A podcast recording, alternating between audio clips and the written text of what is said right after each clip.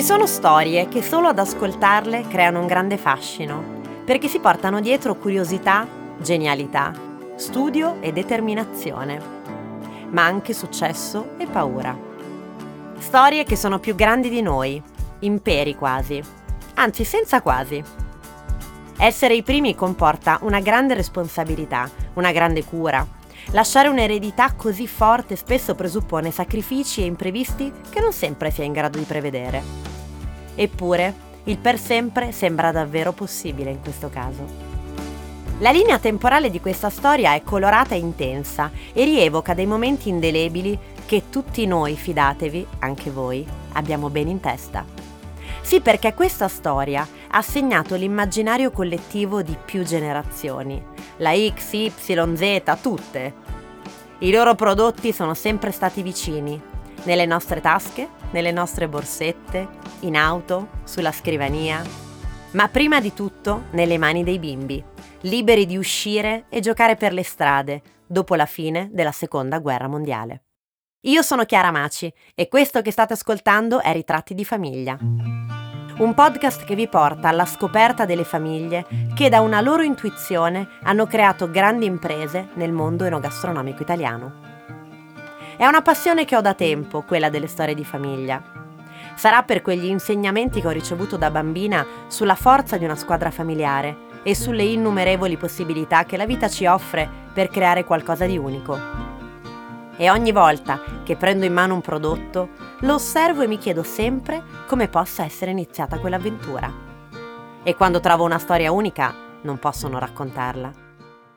Oggi la famiglia è quella di Perfetti. Siamo a Lainate, alle porte di Milano, e i due fratelli, Egidio e Ambrogio Perfetti, finita la seconda guerra mondiale, rimangono colpiti da qualcosa che in Italia ancora non esiste. Lo vedono nelle mani dei soldati americani che durante la fase di liberazione girano vincitori per le città tra i cortei e regalano ai bambini del chewing gum, la gomma da masticare. Ma perché i soldati hanno delle gomme da masticare? Perché sono previste nella loro razione alimentare giornaliera. Esattamente. Insieme alla colazione, pranzo e cena ci sono le gomme della Ringley, l'azienda americana che per prima ha introdotto su larga scala questo prodotto. E qui sorge un altro quesito. Perché proprio le gomme da masticare? Perché già allora il chewing gum ha questa funzione di aiutare a rallentare la tensione e scaricare lo stress con la masticazione. Pensate che in molti paesi europei sono proprio i soldati americani a diffondere la conoscenza e la moda delle gomme da masticare, offrendole alla popolazione civile. E le difficoltà di rifornimento legate alla guerra spingono addirittura i produttori a sospendere le vendite ai civili per permettere il rifornimento ai soldati in missione oltreoceano. I giovani fratelli Egidio e Ambrogio li vedono proprio perché loro, per le strade, vendono le caramelle, fatte nel piccolo laboratorio del padre Agostino. E così, attratti da quella lastrina, cominciano a pensare a come poterla produrre. E nel 1946 prende vita il dolcificio lombardo. Siamo all'inizio degli anni 50 ed Egidio e Ambrogio decidono di provare a capirne i meccanismi, anche andando sul campo partono per lunghi viaggi negli Stati Uniti e in Giappone per studiare e scoprire come si produce questo prodotto, così lontano e completamente diverso rispetto alla caramella che ben conoscono. Da queste esperienze tornano con un'idea di formulazione e di macchinari per la produzione. Ci siamo. Ci provano. Senza sapere che da lì a breve il loro soprannome diventerà i re della cicca. Era il 1956. In Italia si diffonde l'auto per tutti e si cominciano a fare le vacanze al mare. In tv Mike Buongiorno con l'ascia raddoppia al giovedì sera tiene incollati gli italiani che già posseggono un televisore, rigorosamente in bianco e nero. La prima generazione che non ha conosciuto la guerra è adolescente. I produttori iniziano a pensare a cosa vendere a loro e ai più giovani. Arriva la musica d'oltreoceano, da lì a poco Elvis Presley diventa re del rock. Sta iniziando la generazione beat, la ribelle. È un anno, insomma, il 1956, che ha una sua forza latente, non ancora del tutto esplosa, e presto modificherà ogni settore della società. Protagonista di questa nuova energia è anche la famiglia Perfetti, che arriva al dunque. Il prodotto è pronto. La qualità c'è, il prezzo anche 10 lire la lastrina, 50 lire stick. L'innovazione è assicurata, non c'è nulla di simile sul mercato. Come la chiamiamo? Come la comunichiamo? Ambrogio Perfetti si affida così all'esperienza del regista Mario Fattori. Lo manda a chiamare, gli spiega che entra in produzione una gomma americana e che vorrebbe fosse lui a realizzare i caroselli. Come si chiama questa gomma? Ugoletta. Ugoletta. Perché? chiede Mario Fattori ad Ambrogio. Beh, perché è una gomma, è fresca e poi c'è Gigliola Cinquetti disponibile per il carosello. Mario Fattori non ci sta. Secondo lui una gomma americana ha bisogno di un nome americano. Quali nomi? È Daniele Oppi, un noto pubblicitario, a proporre qualche possibilità. Manhattan, Texas, California, Brooklyn. Subito Perfetti, un uomo molto acuto e pieno di intuiti, professionista delle vendite e di come creare un prodotto, si lascia folgorare da quel nome. Perché Brooklyn? Perché Brooklyn ha un ponte, un bel ponte con le arcate gotiche. E potrebbe diventare il marchio, gli risponde Fattori. E Oppi aggiunge: Sì, perché no? Brooklyn, la gomma del ponte. Ed è così che sono nati i caroselli per il lancio di Brooklyn. La gomma del ponte. Ho la pelle d'oca a raccontarvelo. Il successo arriva immediatamente. Uomini dinamici ragazzi in gamba, sportivi, ogni giorno Brooklyn è il ponte tra voi e la tranquillità.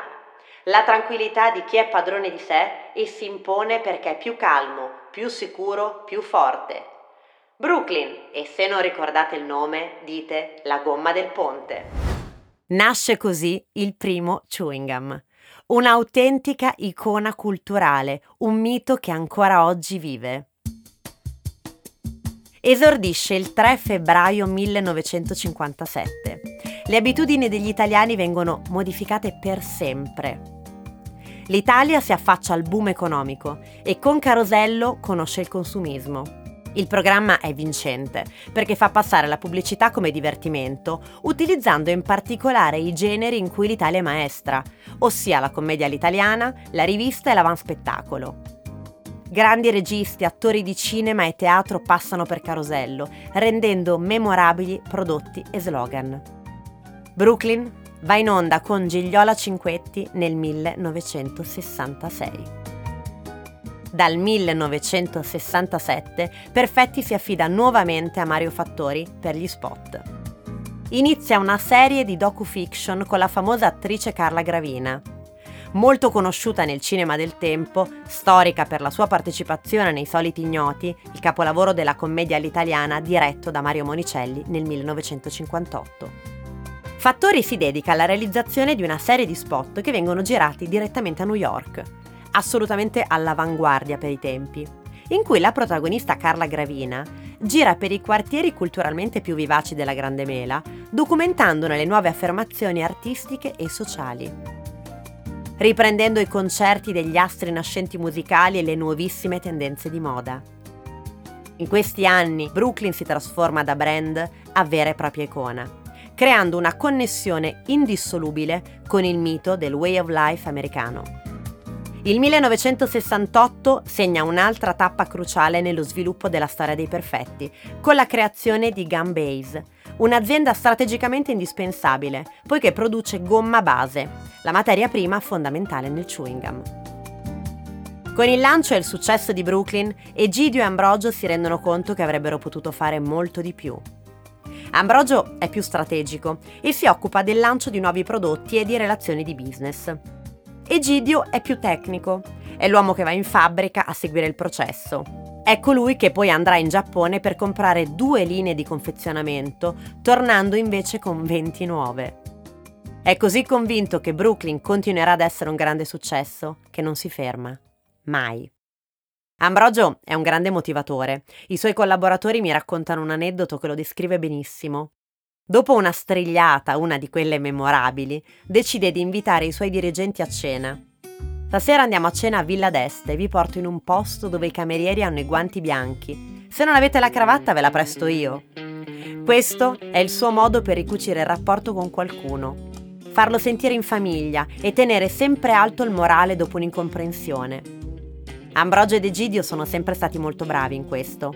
Ogni dipendente, dal primo all'ultimo arrivato, sente l'azienda come propria. È il momento giusto per dar vita a nuovi brand e a sostenerli sono una serie di testimonial noti e amati dal pubblico e una comunicazione sempre di grande impatto.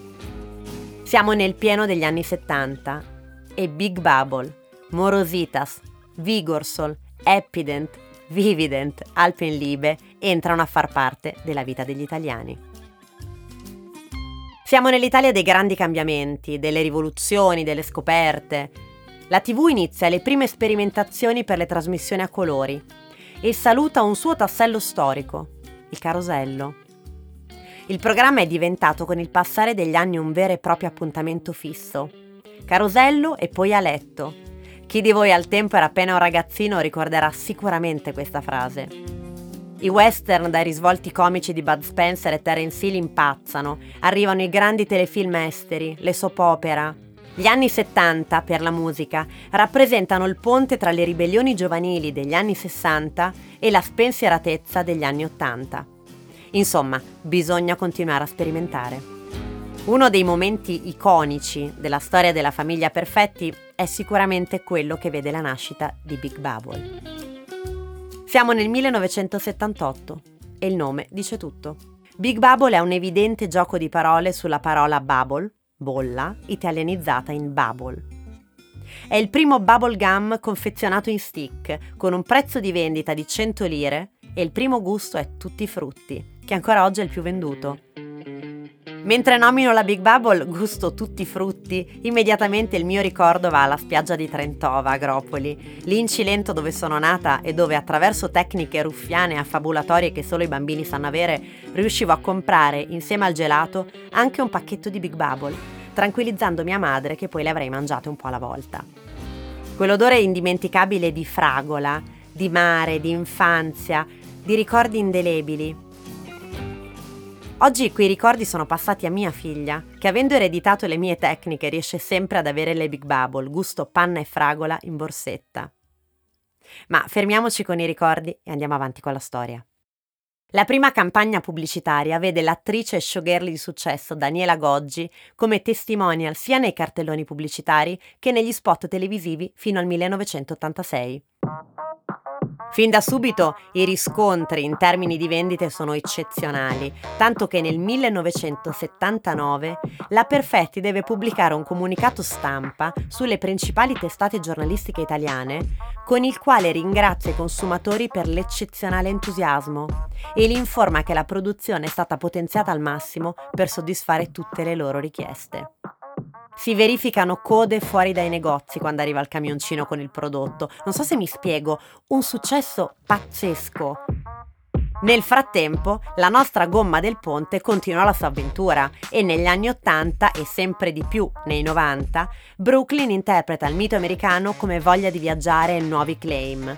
Gusto lungo, Brooklyn is magic, freschezza da baciare, go Brooklyn, people love Brooklyn, Superata ormai l'epoca della trasgressione, il mito americano viene rappresentato in più moderni filmati pubblicitari che ricalcano le avventure cost to cost.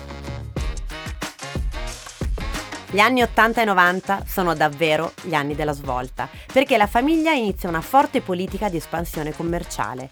In Italia acquisisce importanti aziende del settore, quali Caremoli, Mamma della Golia nel 1986, Gelco nel 1987 e La Giulia nel 1991.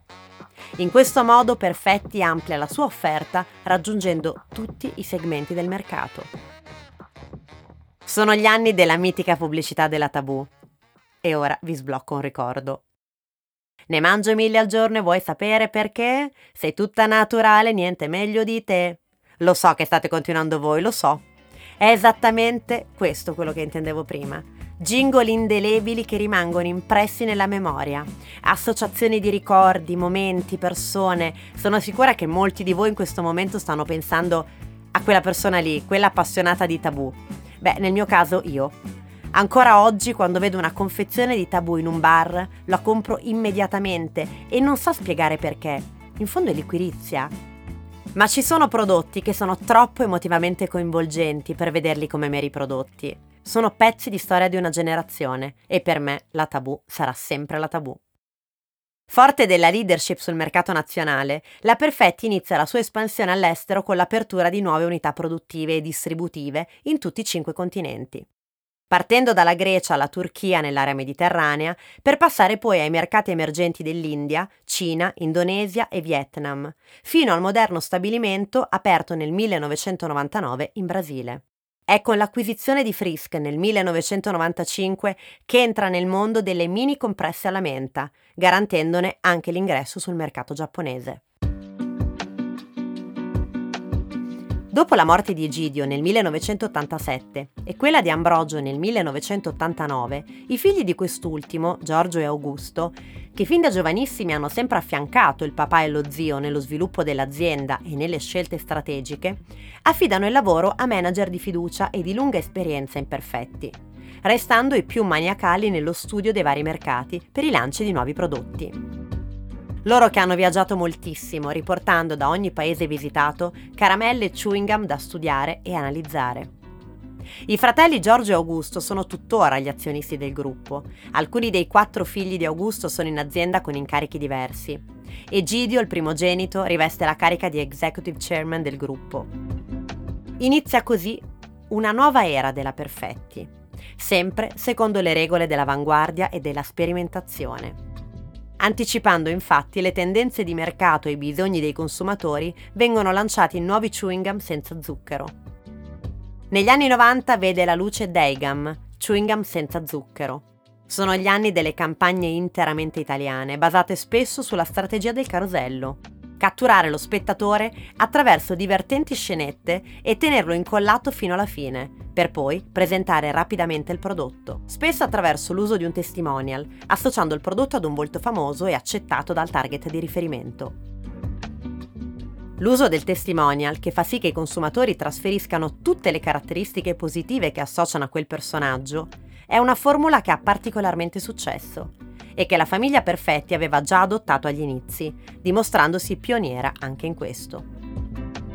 Con le loro campagne sono riusciti a creare una riconoscibilità che perdura nel tempo. Ce lo spiega Anna Re, responsabile della comunicazione da oltre 20 anni della Perfetti Van Melle. Poi vi spiego il Van Melle. Eh. Anna ci racconta che ad esempio con Brooklyn hanno costruito una brand awareness fortissima, così si dice nel marketing, che rimane ancora oggi.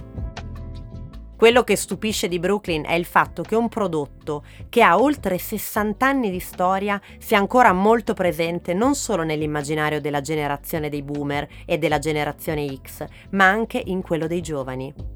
E questo se lo spiegano poco perché in realtà su Brooklyn non hanno più investito molto, perché negli ultimi anni si sono concentrati di più su prodotti più moderni, più nuovi, più adatti alle esigenze dei consumatori.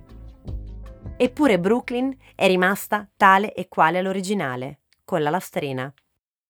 I perfetti sono stati in grado di occupare tutti gli spazi, perché di fatto non c'erano competitor. Ad oggi posseggono circa il 95% delle quote di mercato. Vi dicevo di Van Melle, Perfetti e Van Melle. Ma come e quando nasce la partnership con il colosso olandese fondatore delle Mentos e delle Fruttella? La collaborazione risale agli anni Ottanta e si consolida nel marzo del 2001, quando la Perfetti SPA acquisisce l'intero pacchetto della società olandese Van Melle, della quale deteneva il 37% già dal 1991. Le due aziende appunto iniziano negli anni Ottanta una collaborazione commerciale diventata sempre più solida e culminata poi con l'acquisizione nel 2001 ho scoperto che anche Van Melle ha una storia familiare alle origini, che risalgono al 1900, a Breskens, dove Isaac Van Melle comincia a convertire la panetteria fondata 60 anni prima dall'omonimo nonno in una piccola azienda per la produzione di caramelle. Gli bastano pochi anni per trasformare la piccola impresa familiare in una vera e propria azienda. Alla fine della seconda guerra mondiale, lo stabilimento di Breskens viene distrutto e l'azienda è costretta a trasferirsi a Rotterdam. In pochi mesi tutto riparte come e meglio di prima e i marchi Mentos e Fruttella cominciano a crescere di importanza e diffusione. Il resto è storia. La Vamelle non è l'unica acquisizione importante per Perfetti, infatti nel luglio 2006 è il momento di Chupa Chups, la società spagnola che produce i mitici lollipop. Anche in questo caso devo necessariamente dirvi due cose super affascinanti di Chupa Chups. Sapete ad esempio che il logo è stato disegnato da Salvador Dalí? Esatto, proprio dal mitico Dalí. Ci ha visto lungo il fondatore Enric Bernat che nel 1969 decide di andare a trovare il famoso artista a Figueras, a 150 km a nord di Barcellona. Pare che durante un pranzo, in meno di un'ora, il grande Dalì abbozzò su un pezzo di giornale quello che ancora oggi è il logo di Chupa Chups. Ad oggi la Perfetti Vammelle è il secondo gruppo al mondo del settore e pensare che tutto è partito da un piccolo laboratorio di lainate. Un chewing gum regalato ai bimbi dai soldati americani e la voglia di fare qualcosa per primi in un'Italia del dopoguerra pronta a rialzarsi. Io sono Chiara Maci e voi avete ascoltato Ritratti di famiglia, una produzione Dopcast. Con la voce di Chiara Maci, scritto da Chiara Maci e Silvia Rossi. Supervisione editoriale Francesca Maggiori. Producer Alice Andrini, Pamela Castorina. Sound design e post produzione Simone Negri. Fonico studi RCA di Milano Marco Vialardi.